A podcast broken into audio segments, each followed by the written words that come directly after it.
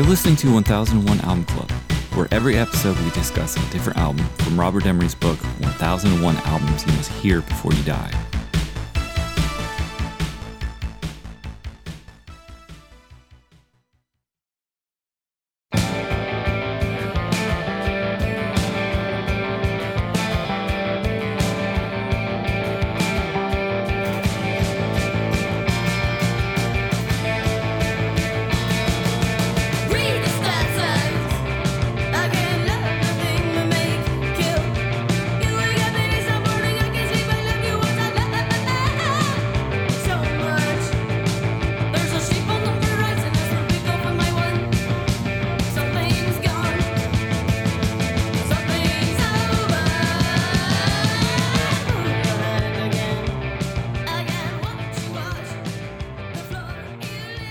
This episode, we'll be talking about Throwing Muses. Throwing Muses. On the line, I have Rob, Hey, buddy. Ben, Good morning. and Kyle.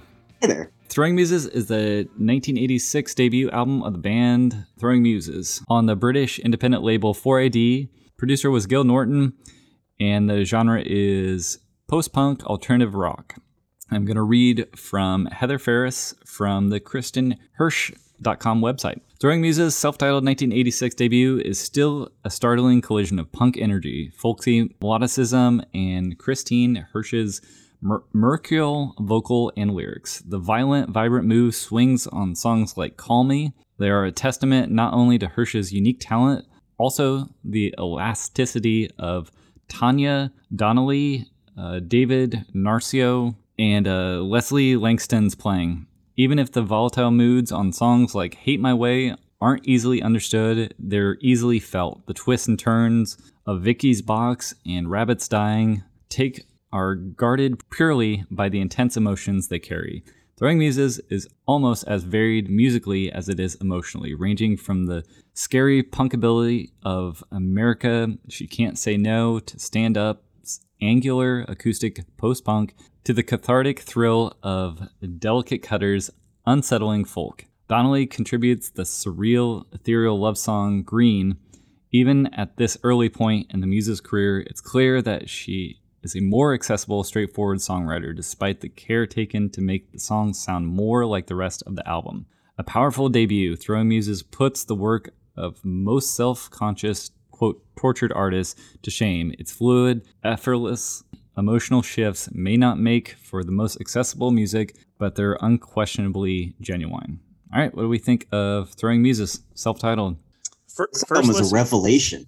Yeah. Really? Revelatory. Yeah. Yeah, for me Um, too. I couldn't stop listening to this record. I listened to it in my office when I was like replacing the toilet seat. I was every day I was trying to sneak it in and I couldn't figure out. It sounded familiar. And it was Tanya Donelly, uh, was in Belly. hmm Oh, okay. And I was really into Belly like in high school. I had, I guess, both of their albums. But yeah, I couldn't get enough of this. And I've never even I've never heard this band in my life. Did you hear Bright Yellow Gun? Is that the is that the Empire Records song? Uh, yeah, it was featured on quite a few things in the 90s and, and really, and that was them. So they did go into a more pop oriented, you know, sort of, it, it wasn't this sort of alt rock area. They did, they did find themselves, and that song kind of sounds like a garbage song. Um, the, garbage the band, not, not like a Yeah. um, but yeah, Bright Yellow Gun was, was big. I know that Claire got the Empire Records soundtrack for that song, and that song's not on it. Oh, Not on the CD. But yeah, I had never heard this album. I mean, this is an early album for them, first album. I, I yeah, I was blown away. I just couldn't It's believe. shockingly ahead of its time. Definitely, I couldn't I couldn't believe this was 86. yeah, yeah, sounds- seriously, sounds, like '96. it does. Yeah.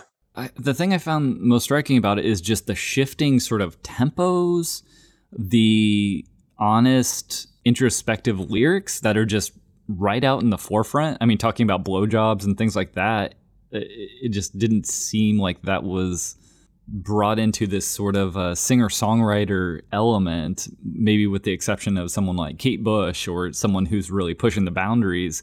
But yeah, the progressions, it's sort of unorthodox in their song structures, and then the lyrics, it, it kind of brought it all into this place that I I was yeah completely shocked like you, Kyle. Couldn't couldn't Yeah. believe it. The lyrics are enigmatic and raw, and um, often frightening, Yeah. um, and just intriguing. Uh, the passion of this record is just—it's so honest and, and raw. I, it's intoxicating. Yeah. Um, I did read too that some people were saying this is the what would you say the transition from Siouxsie into the alt riot girl aspects of you know like the '90s Okay. rock. Absolutely. And I, I thought that was a really apt comparison of saying, "Oh, yeah, it it fits right in there of the of, of taking Su- what Siouxsie was doing at the time with her vocality and and sort of having uh, these surrealist lyrics and but also personal and, and then pushing that into uh, people that we'd get later like PJ Harvey. hmm Yeah, I'd take it. Why the hell can't you find this record on any like sort of medium to listen to it via streaming? Like even fucking YouTube is missing Yeah. two songs. It sure is. Yeah, Like, I'm guessing What that's the a hell? four four AD Yeah. situation. I mean, 4AD doesn't seem to have problems getting Pixies albums on Spotify. True. Y'all, y'all that were around Bloomington in the early 2000s, you remember the band Nim at all? Oh Uh-huh. yeah. Oh yeah. that, that I was getting a lot of like 2001, 2002 Nim vibes from this 19, Yeah. 1986 album. 1986. that's crazy. Yeah, Nim was from Fort Wayne, right? Uh-huh. I thought I, I knew they were from north of us. I, did, I thought Chicago, but it could have been Fort Wayne. we saw sure them in, in Indianapolis. Did we wrong? Yeah. Heck yeah, man. Saw them a lot. They were uh, they're Mhm. prolific. Yeah, they were. Yeah, this I, I felt really bad too for throwing muses because every single write up, I don't know if anybody else encountered this, every single one was like, Oh, this is the band that signed to 4AD. They were the first American band, you know, to sign to the sort of prestigious independent label, and then they got the Pixies to sign or whatever. It, they were always in the same breath as as the Pixies, and I was like, yeah, I was like, I saw that too. That's cool. I understand that, but also, can you just recognize that this band is also a unique, you know, has their own unique identity without constantly referring to them as the band on the sidelines of the Pixies or something? I just I, this- actually, I, only- I, I read it differently than that. I, I thought it, it sounded to me like it was so that the Pixies got picked up by 4AD because they were working so closely with uh, Throwing Muses at the time. right. So the way I see it, ha- had it not been for Throwing Muses, would I have been able to hear Pixies on the radio as easily a- as I could? And well, I guess not re- college radio. Yeah. You know, uh, but uh, yeah, like if if Throwing Muses had not been there, attracting the attention of 4AD, how long would it have been before someone else had picked up the Pixies a- and and gotten them on on uh, like an international stage? They were they were the the catalyst there. I I I I, I wish I don't know. I wish they weren't so hard to find their albums. I wish they were as ubiquitous as a Pixies album. You know, Is Yeah. this is this the only record that's in the book by the Throwing Muses? Yeah.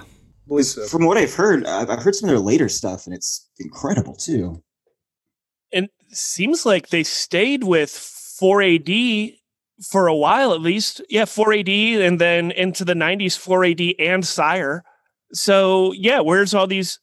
What where's all my throwing muses stuff? Big record labels.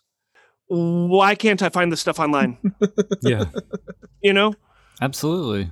Maybe it's on their Bandcamp. I didn't I was gonna say, yeah, it Yeah. they do have that. They they were still touring. Um, they were still, you know, creating. Uh, Kristin Hersh was still doing albums, so it, it might have just been a contractual thing that they didn't want to do it. That's fair. If they want to sell it the the way that they're selling it, that's their prerogative for sure. I'm just I'm clicking through their career. Yeah, 4AD to Sire to Warner Brothers to Reprise. Like these are heavy hitters. Yeah. yeah, yeah. I find it very odd that um, I'm this old and I've heard of the name Throwing Muses, but Sure. just this record I, I would have uh, uh, assumed would be you know that that college in with a lot of those other college bands Yeah. of, of in the same breath. I'm just being like, oh, of course, and maybe they are. Maybe I'm just you know ignorant of that. Uh, I was gonna ask Ben about this since uh, you know they they initially were playing on drums without cymbals. They didn't have cymbals at the time, Yeah, which became it's- a trademark early on. What do you think about the drumming on this album, and did it distract I- you or? It's not distracting. It's cool, and and the album is not void of cymbals. There's definitely some hi hat on here in places, but yeah, no, I, I think you know necessity is the mother of invention. Sounds like their drummer didn't have a, a, a drum kit. He was because he was a, like a marching band guy. hmm You know, he, uh, so he didn't have like a rock and roll drum set. And then when they finally acquired one, it didn't have cymbals. But you know, you, you still got to play. You still got to practice. So yeah, he's composing these songs on a drum set with no cymbals. Definitely, definitely kind of a- added to to the sound. And like I said, by the time they're recording this album, there's some cymbals on this album, but you can tell like the the the, the structure of the song was composed just like with like just drums and stuff. Like de- definitely someone who comes from a more you know re- read music from a stand uh you know background than than just punk rock drum kit. Yeah, I found it very interesting to have that aspect because it, it brought me back into the sort of uh, oh I don't know Velvet Underground ish uh, sort of like minimal, eh, not minimal drumming, but it it just didn't rely on the typical rock cymbal crashes, Yeah. right? You Yeah. know, More of a It- it- primal it- expression. yeah, He's not just throwing a throwing a backbeat, yeah, you know. Yeah, and that allows for uh, that tonal space to be filled up with something else. Like the Mhm. first time I had heard of anyone doing that intentionally was uh, um, Brian Eno with "Needle Yeah. in the Camel's Eye." Mhm. No, no cymbals on that song, but the jangly guitar takes up the same uh, same spot that the cymbals would normally. Mm-hmm. But it's cool, man. yeah.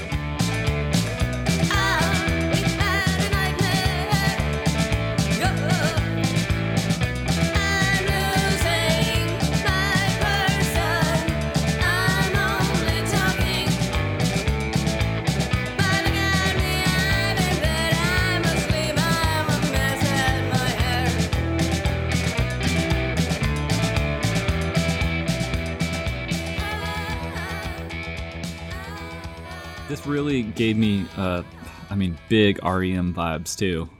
Yeah. Uh, Oh yeah. super big REM vibes. I, I just I was like, wow. You know, if REM Jangly was- ass guitar. yeah, jangle guitar, that sort of transition. Obviously, they're probably less pop, but yeah, I was just getting that sort of a almost Athens. Um, I know they're originally Reverby from vocals. yeah, yeah. It's cool. A little bit of a the B fifty twos and the in the Oh yeah, yeah. Especially singing that and yeah, that note that she was just holding in, in her in her cans. yeah. It had very almost the uh, very like Cindy. yeah. Yeah. Like Yeah. a dolphin. Yeah.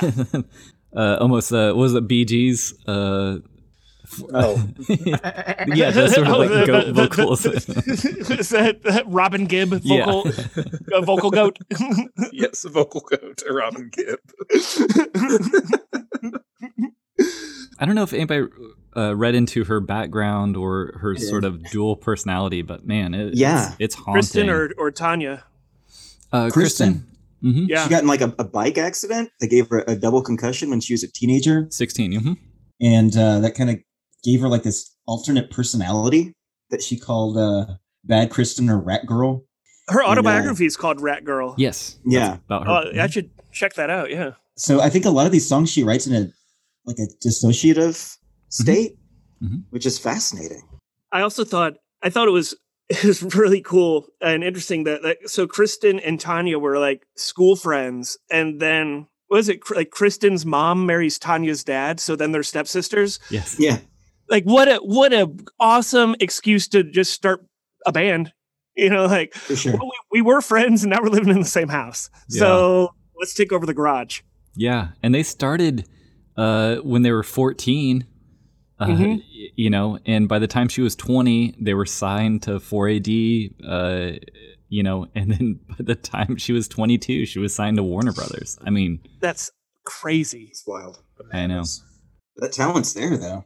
absolutely. Yeah. and you could you can tell on these. I mean, I, I feel so bad for her because of the uh, dis, dissociative uh, disorder, which she was previously diagnosed as bipolar. But at the same time, you can hear that sort of rawness and and introspection on these lyrics because she was writing them, you know, when she was having this uh, after the double concussion. It's it's wild. It's interesting to think about, I guess. It is. Some nice uh nice wood block there in America. She can't say no. See, like when you don't have the cymbals, you, you have options to bring in the woodblock. Cook,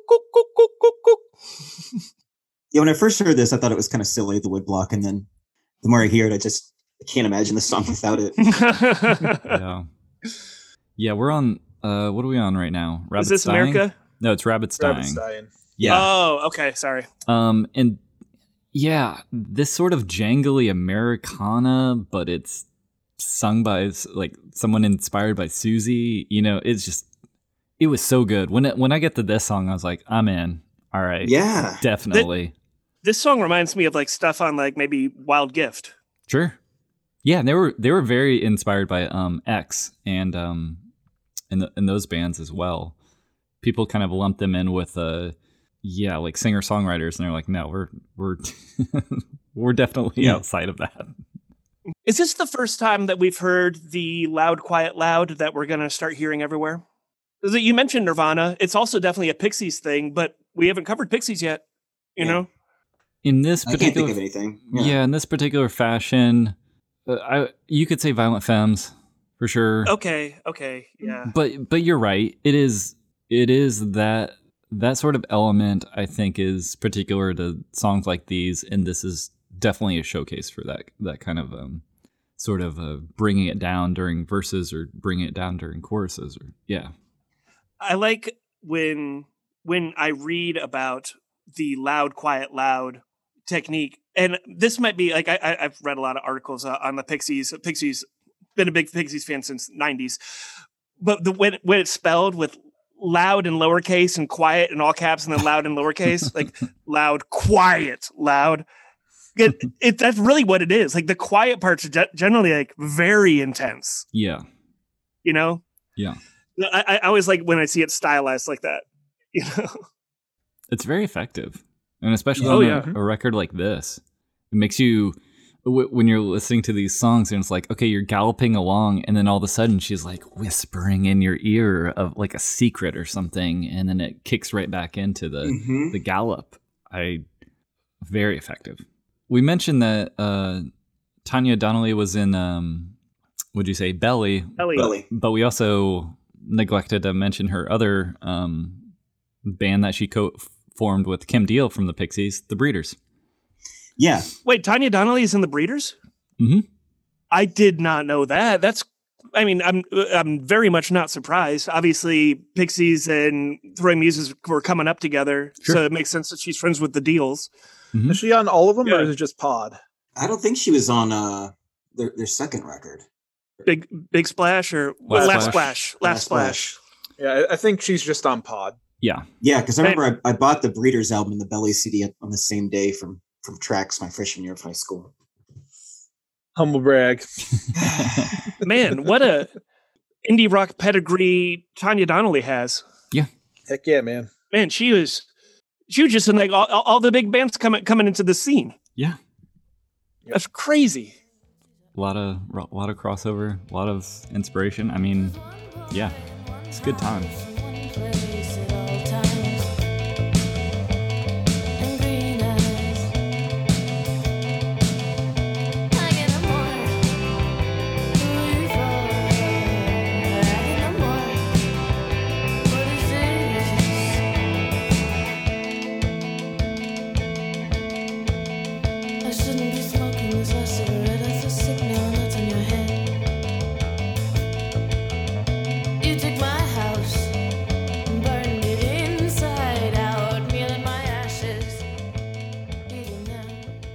Christgau didn't like it at all. Yeah, tell me what Christgau thought, please. Yeah. When friends turn psychotic, I withdraw. Oh my I haven't, found. Oh. I haven't found Black Leotard sexy since I broke up with Sheila in 1962. I'm rarely persuaded that verbal dissociation reflects any social problems but the poet's own. So while I'm happy to grant the originality and the craft of Kristin Hersh's quavery freeform folk pop, or sorry, folk punk, I do the same. I do the same for the art of H.P. Lovecraft, Anaïs Nin, and Diamanda Galás, fans of whom will pay more mind to Hersh's buzz than I do. Gave it a C, and I was like, huh. I wonder what's going on with those other people he just mentioned because I had no fucking clue. Um, uh, aside from Lovecraft, but uh, Diamanda Galás, uh, that's a lady y'all should be looking up. Uh, little things that she's done that you guys will appreciate. Uh, 1984, she made her voice cameo appearance, first fo- voice cameo appearance, performing on the voices of the Japanese assassins and flying weapons in Cannon Films Ninja 3: The Domination, which was Oh. followed by three more films appearances. She did the voice of the witch in John Milanus' Conan the Barbarian, the voice of the dead in Wes Craven's The Serpent and the Rainbow, and she was also the voice of the like background stuff in Bram Stoker's Dracula, doing the erotically charged moans, breathless sighs, and high pitched shrieks. Wait, so Christgau prefer like is she a recording artist? Oh yeah, dude. Uh, her uh, her shit's fucking bonkers. It's um the first album was in '82 and it's called Litanies of Satan. Uh, Oh. The second is The Divine Punishment in '86, Saint of the Pit in '86, Plague Mass in '91, The Singer in '92. Like it, she's still putting out records, but yeah, it's all fucking rad. It's super fucking cool. And All right. uh, I would, I, I've got her up on my screen now. This is wild stuff. yeah, she's fucking awesome. Yeah. Okay. Um, uh, but anyways, I, I, the Ninja Three, the Domination is what, uh, what brought me here. That movie's wild. I know. That's one of the, the ghost ninja, right? Yes. Yes. It also has the V8 pouring sex scene. Oh, Cannon. Sorry. Back to this. No problem. I'm good. I, I like this record a lot. I'm really. I, this is the type of stuff I, I like doing this project because it introduced me to stuff like this that I wasn't familiar with before, and uh, apparently would never have stumbled upon online. Mhm. Yeah. Yeah, yeah, I agree with that. It's I had heard Throwing Muses. I I couldn't really. It's one of those bands that I just couldn't place into where they fit in because I had heard Big Yellow Gun and some of their other singles, and I was like, oh, they're kind of more of a poppy, you know, alt rock band from the '90s, and then you realize, whoa, '86. You know, she's like 20 years old and she's creating wonderful music that is going to go on inspire and and yeah sit right Yeah. alongside the pixies really shocking Yeah. Really, yeah positive Yeah, I can't recommend this album enough. Super rad. Um, it doesn't look like this album's up on Bandcamp either. So yeah for anyone listening to this, just do your best. let's I, I haven't. I haven't been looking for throwing muses in dusty bins, but I've definitely never stumbled upon a throwing muses album in the wild. And you never will. I don't. At least not not this one. All the rest of their catalog is up on Spotify. Uh, it's just this record is the uh, the outlier. Well, as of as of today, this is the one I want. I'm sure the other stuff's good too, but I haven't gotten into it yet. I want this one. Yeah, I've heard some of the later stuff, and it's just as good, if not better. Okay, all right. 4AD, come on. You're, they're, they're- they're still they're still very much in business. They're still they've still got a big stable stable of, of current artists. Reissue some of these classics. If you're listening to me, CEO of 4AD, also send us records please yeah, send us records. uh looks like the last time was 2011 oh, Oh, so okay, well that's that's fine. If it was released re- reissued 10 years ago, I should be able to find it. actually, the, the vinyl's not even that bad up on Discogs. You can buy this for uh, sixteen dollars and thirty six cents. Reissue That's or not bad. original? Uh, Yeah, this album's on uh, iTunes. I don't know. Okay. Doesn't Okay. matter. All right. No, it doesn't. It doesn't. ma- But I was just curious if that was a, a price for uh, for some OGs, or if or if uh, that's a price for uh, apparently the 2011 reissue. I guess. Yeah, the the highest I've seen is seventy dollars on there. So Yeah. that might be original. I don't know. I mean, if it like if the price difference is a couple bucks, I would go for original. If the price difference is between like 16 and 70 dollars, give me that reissue. That's right. You know. Kristin Hersh, uh, in her uh, interview, quoted as saying, uh, "In Newport, Rhode Island, this dude owned a, a record store, Doo Wop Records. He would let me return a record if it sucked. I tried not to return them, but I didn't have a ton of money. And he said, "quote Well, if you want to keep listening." So I did. Because of him, he wasn't even a nice guy, but he thought music was important, and he knew that I thought it was important too. That dude was amazing. Cold, angry, wonderful. I saw him a few years ago, meaning in uh, late 2000s, um, on tour, and we both cried and hugged each other. I thought that was so nice. That even though this, you know, curmudgeon record store owner was like, okay, you know, it's before the internet. If you don't like a record, bring it back. Listen to something else. I'll I'll let you you know check out records. So That's really You think cool. they'll do that at Landlocked? yeah, I actually I, I remember one time doing it at um it wasn't landlocked. It was like TDs, and I remember Tom kind of talked me into a record, and he was like, "Hey, if you don't like it, bring it back. Like no no worries." Because he I kind think of that's was fair. Yeah, and I was like, someone into a record. Yeah, I was like, and I brought it back, and I was like, this really isn't for me. Like, I'm, I'm not into this. Um, pro- I would probably be into it now. I'm sure he was like eight steps ahead of me on what I would eventually like, but I was just kind of like, eh, R.I.P. TD. yeah. All positives on throwing muses. Next time we'll be talking about Paul Simon, Graceland. All right, thanks, y'all. Wonderful.